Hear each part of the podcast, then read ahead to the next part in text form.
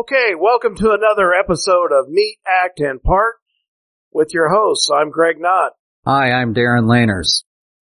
I'm Bill Hostler. We are glad to have you all with us here on Meet, Act, and Part. Our topic today is going to be the rough and perfect ashlar. And we chose this topic because we used it as, at least locally, Darin and I, in a couple of the lodges ran as a, uh, a lodge education piece. And really had some fascinating discussion. And uh, it's a topic Darin's done some research on, so we're going to uh, let him lead today's topic, but all three of us are going to weigh in on both the rough and the perfect ashlar. Darin? Okay, so to begin, uh, let's talk about how you define what uh, rough ashlar is, uh, either personally or masonically, or both.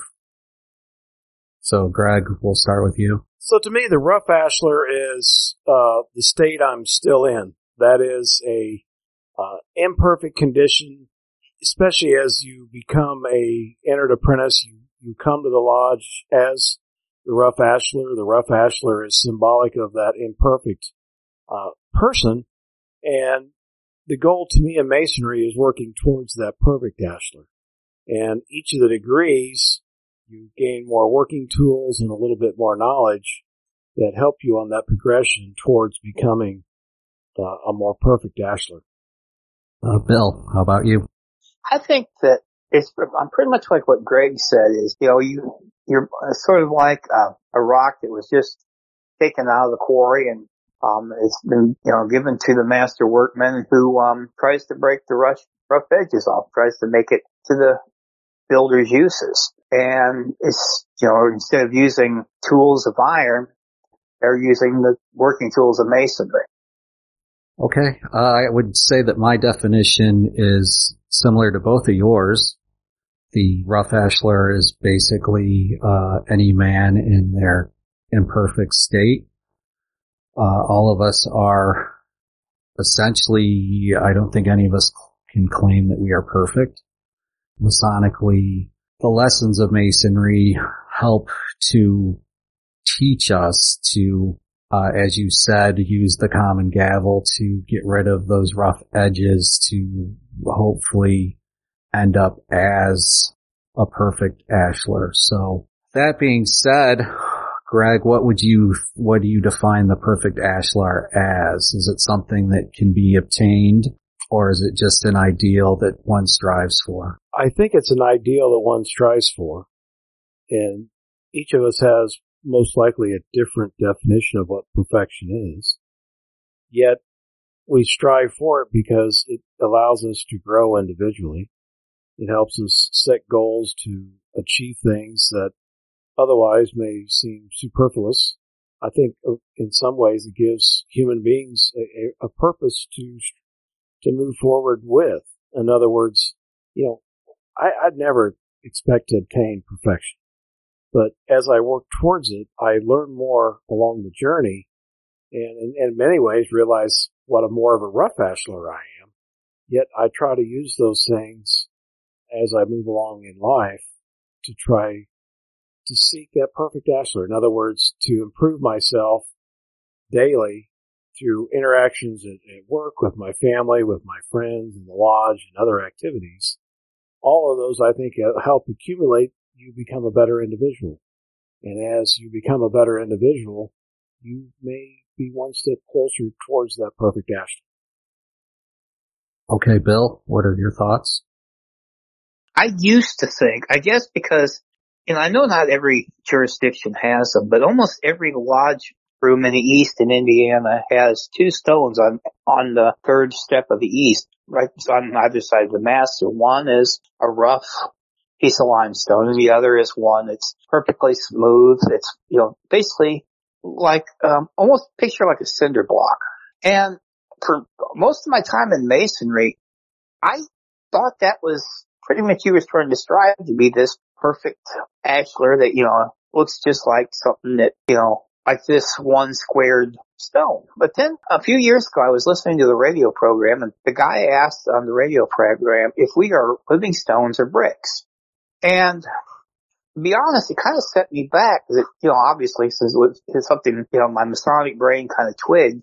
And his theory was, is that, you know, um, if, you know, if a perfect, you know, the perfect squared brick is something that's not, it's man-made from various materials and it's perfect and every one of them are, are identical. You know, they make a building strong, but they don't make, it takes all, there's really no um, personality to it. You know, it's kind of, everything's just taken out of it. It's just all there utilitarian. And so I started to think about it.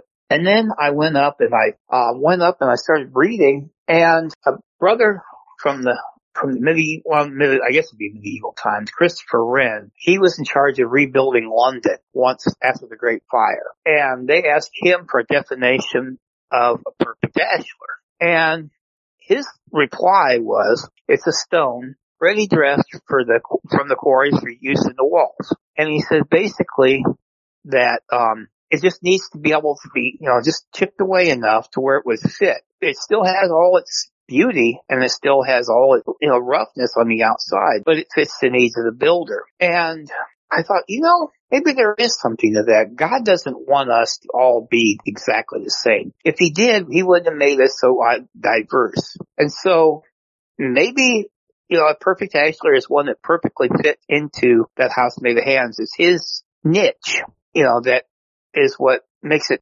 perfect for the builder. You know, that's just what I've kind of taken from it.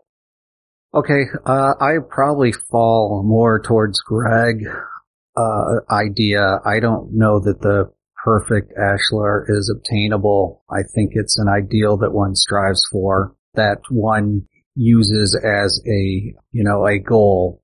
The idea of, you know, a perfect ashlar, I, I connect, uh, to alchemy, uh, the idea that the alchemist was looking for, uh, something that, uh, they could extract from the philosopher's stone, which was called the elixir of life, and the elixir of life would grant them immortality. And my thought on the subject of the perfect ashlar is that you know, the perfect ashlar is like that philosopher's stone. And if you are able to get yourself close to that ideal, the elixir of life or what would grant you immortality, it's not immortality in our corporeal life here. It's immortality in the lodge above. And, you know, if you live your life based upon Masonic principle, then you are more able to position yourself, if you will, for, you know, your entry into the lodge on high. So, if you think about if the perfect ashlar is made in the quarry, and we are all workmen in that quarry, it also tells me that you can't do this by yourself. In other words, you are maybe comparing with another workman in the quarry your work. And uh, maybe someone in your mind has a a more perfect ashlar that they're working on. Well, the nice thing about working with others is you can compare. You can learn from them. They can mentor you. So, of course, Freemasonry is built on allegorical stories. So when I think about those workmen in the quarry, I think even to both Bill and Darin's points, you're building that building and that wall, but at the same time, uh, as Darin says, you need that perfect ashlar to get to the lodge above. So maybe it's a combination of, of both things that you're doing at the same time. I mean, what do you think, Bill? You know, uh, it's very much, I think it is kind of a combination of what all this thing. Not one of us actually knows what's in the grand architect's mind when he designed us. But one of the things down here I've noticed since I moved to Oklahoma and Texas is there are a lot of buildings down here that you just don't see it back up north. And they're, they're taking like old rocks and brick, or not bricks, but old rocks and field stones. And they're basically cemented together.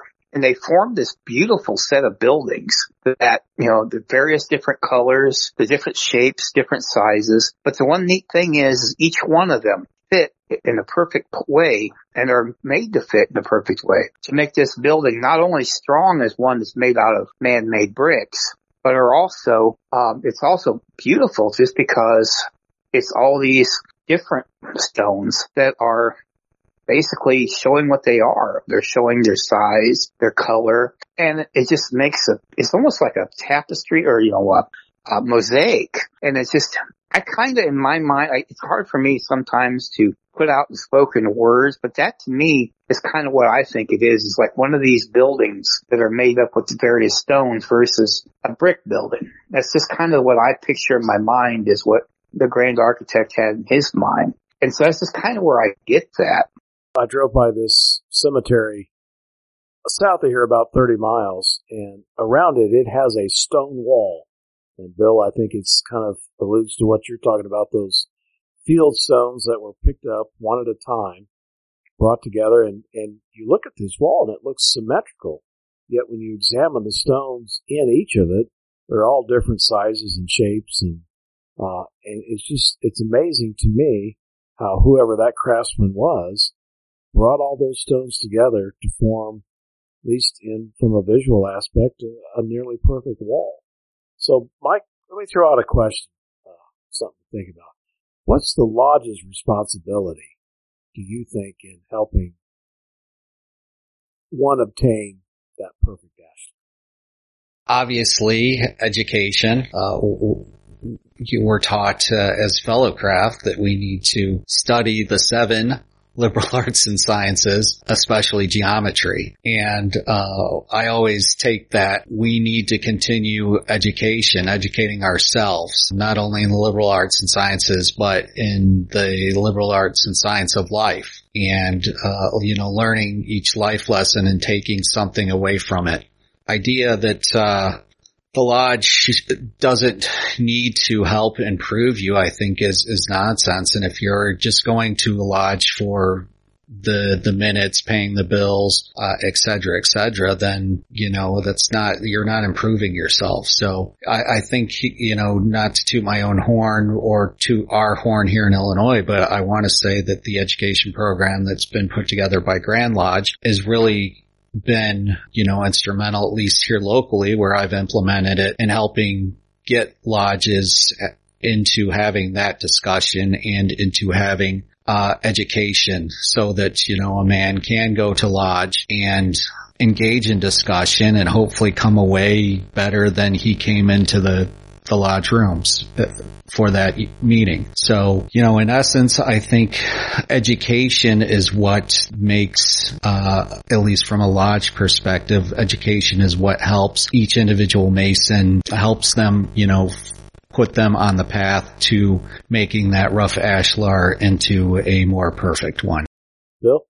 I agree that I think that education is a major part of this, but I also think there's other things that are just equally as important. You know, we can educate a brother as easily as just you know, having a discussion. But if we don't back it up with our actions, it's kind of a moot point. We go up, you know, if, you know, we got to make sure if a brother doesn't show up for lodge after a couple, like a month or two, call him, visit him, find out if everything is all right, if he needs help if he's been sick, you know, go up and, you know, if his family is in dire strait, you can't really work on your ashlar when you're desperate and you've got the wolf against the door. You, it's just pure survival. And so that's what Masonic charity is for, is to help a brother and keep him on the straight square. And I'd say fellowship is another part of it. If he's not there, you know, take him out, have a drink, um, befriend everybody, you know, make it a, you know, they call us this writing cement for, for a reason. You know, you go out, you're a society of friends and brothers.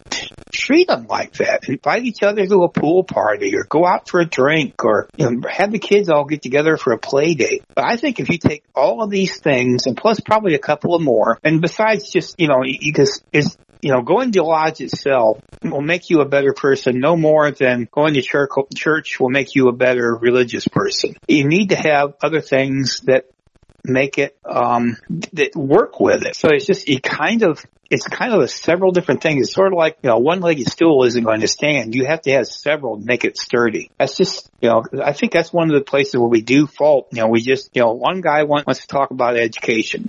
Another guy just wants the minutes and another guy just wants to cook. Well, we need everybody to work together to make this a lodge experience. And that's what's going to help you with your ashlar is being together and helping each other and coaching each other and standing by their side when they need it. Yeah.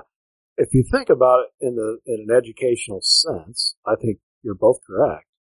I think you need the education in the lodge so that you learn the principles of the fraternity and, and other things. But to also to complement Bill, what you're saying is that's like the applied part. So you learn things in the lodge and then you have an opportunity to apply them with your brothers or even out in the, the general community at large. And to me, you need both because I, I think you could easily spend all your time studying these things, but if you don't get out there and try to apply them and, and put them to work, then you've only uh, achieved half the battle because if you don't use the knowledge to improve yourself, however it is you define that, uh, to me, you, you haven't you, haven't completed your job. You know, it's not it's not enough just to read about it or hear about it. Take what you're learning and, and apply it. Absolutely. And I'm thinking, I hate to keep using church as, as an example, but if you're learning something in church and you just learn it and you don't put it in practice you know, in your everyday life, people will call you a hypocrite. And it's kind of hypocritic in the way we do this. You know, we tell a brother we're there for him in thick and thin, and if he needs us, call us. But, you know, if he could leave lodge and we don't see him for six months and nobody even remembers he's not ever been there. And so it's just kind of, we have to, you know, if we want to help these brothers with their ashlar and give them what they want, we have to step up to the plate and use some of the things that we learn through education and apply it to our daily lives and to help them. I agree, Bill. I think uh, we Freemasons need to do a better job of being proactive. That that meaning that uh, you know if there is a brother who has come to lodge and then all of a sudden isn't showing up, we need to reach out to them and ask them, hey, what's going on? Maybe they've got, maybe they've had a change in their work schedule. Maybe their kids have uh, activities. Maybe, you know, or maybe somebody offended them. We'll never know unless we, we reach out and say, you know, hey, Bill, you've not shown up at lodge for a while. What's going on? You know, is there anything we can help you with? Exactly. And you know, if you put your hand out to that brother to try to help him and to see what's kept him from lodge, I think maybe, you know, I think in my own, in my own way that when you do that, you're kind of trying to chip some of the imperfect, um, imperfect, um, superfluities from your ashlar as you're trying to help him. It's kind of a mutual aid society. So let's, let's wrap this episode up of the rough and perfect ashlar with a few comments. So to me, it's, it's something we're striving for, the perfect ashlar. Yet I think each time you go to lodge, each time you uh, help a brother, each time you do something in the community, you chipped away at your ashlar a little bit, so you're closer toward that perfection.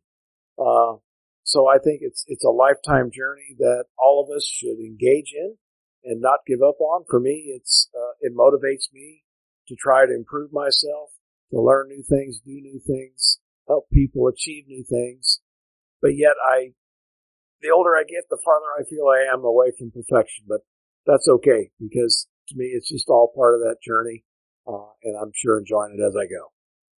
Darin? Yeah, I I agree completely. The uh, you know we are none of us uh, here mortally are perfect, and uh, you know the argument could be made that there've only been in the history of of the world only a few people that may have uh, approached even being perfect. So you know the idea is that uh, you do your best, you learn from your mistakes. When you're an infant and you're learning how to walk, you learn how to walk by falling down and then you get yourself back up. You walk uh, a few more steps and you're probably going to fall on your ass again and then you pick yourself up and you do it again. And that's, you know, that basically is a metaphor for the rest of your life. You need to, you know, if you make a mistake or if you fall down, you need to make sure that you pull yourself back up and you, you keep on trucking. So, you know, in the same sense, when you are a Freemason and you are working the rough ashlar and trying to make it into a perfect one, you have to realize that it's uh, a marathon, not a sprint, and that it's going to be something that you're going to have to do for the rest of your life. And uh, you need to just make sure that you're you're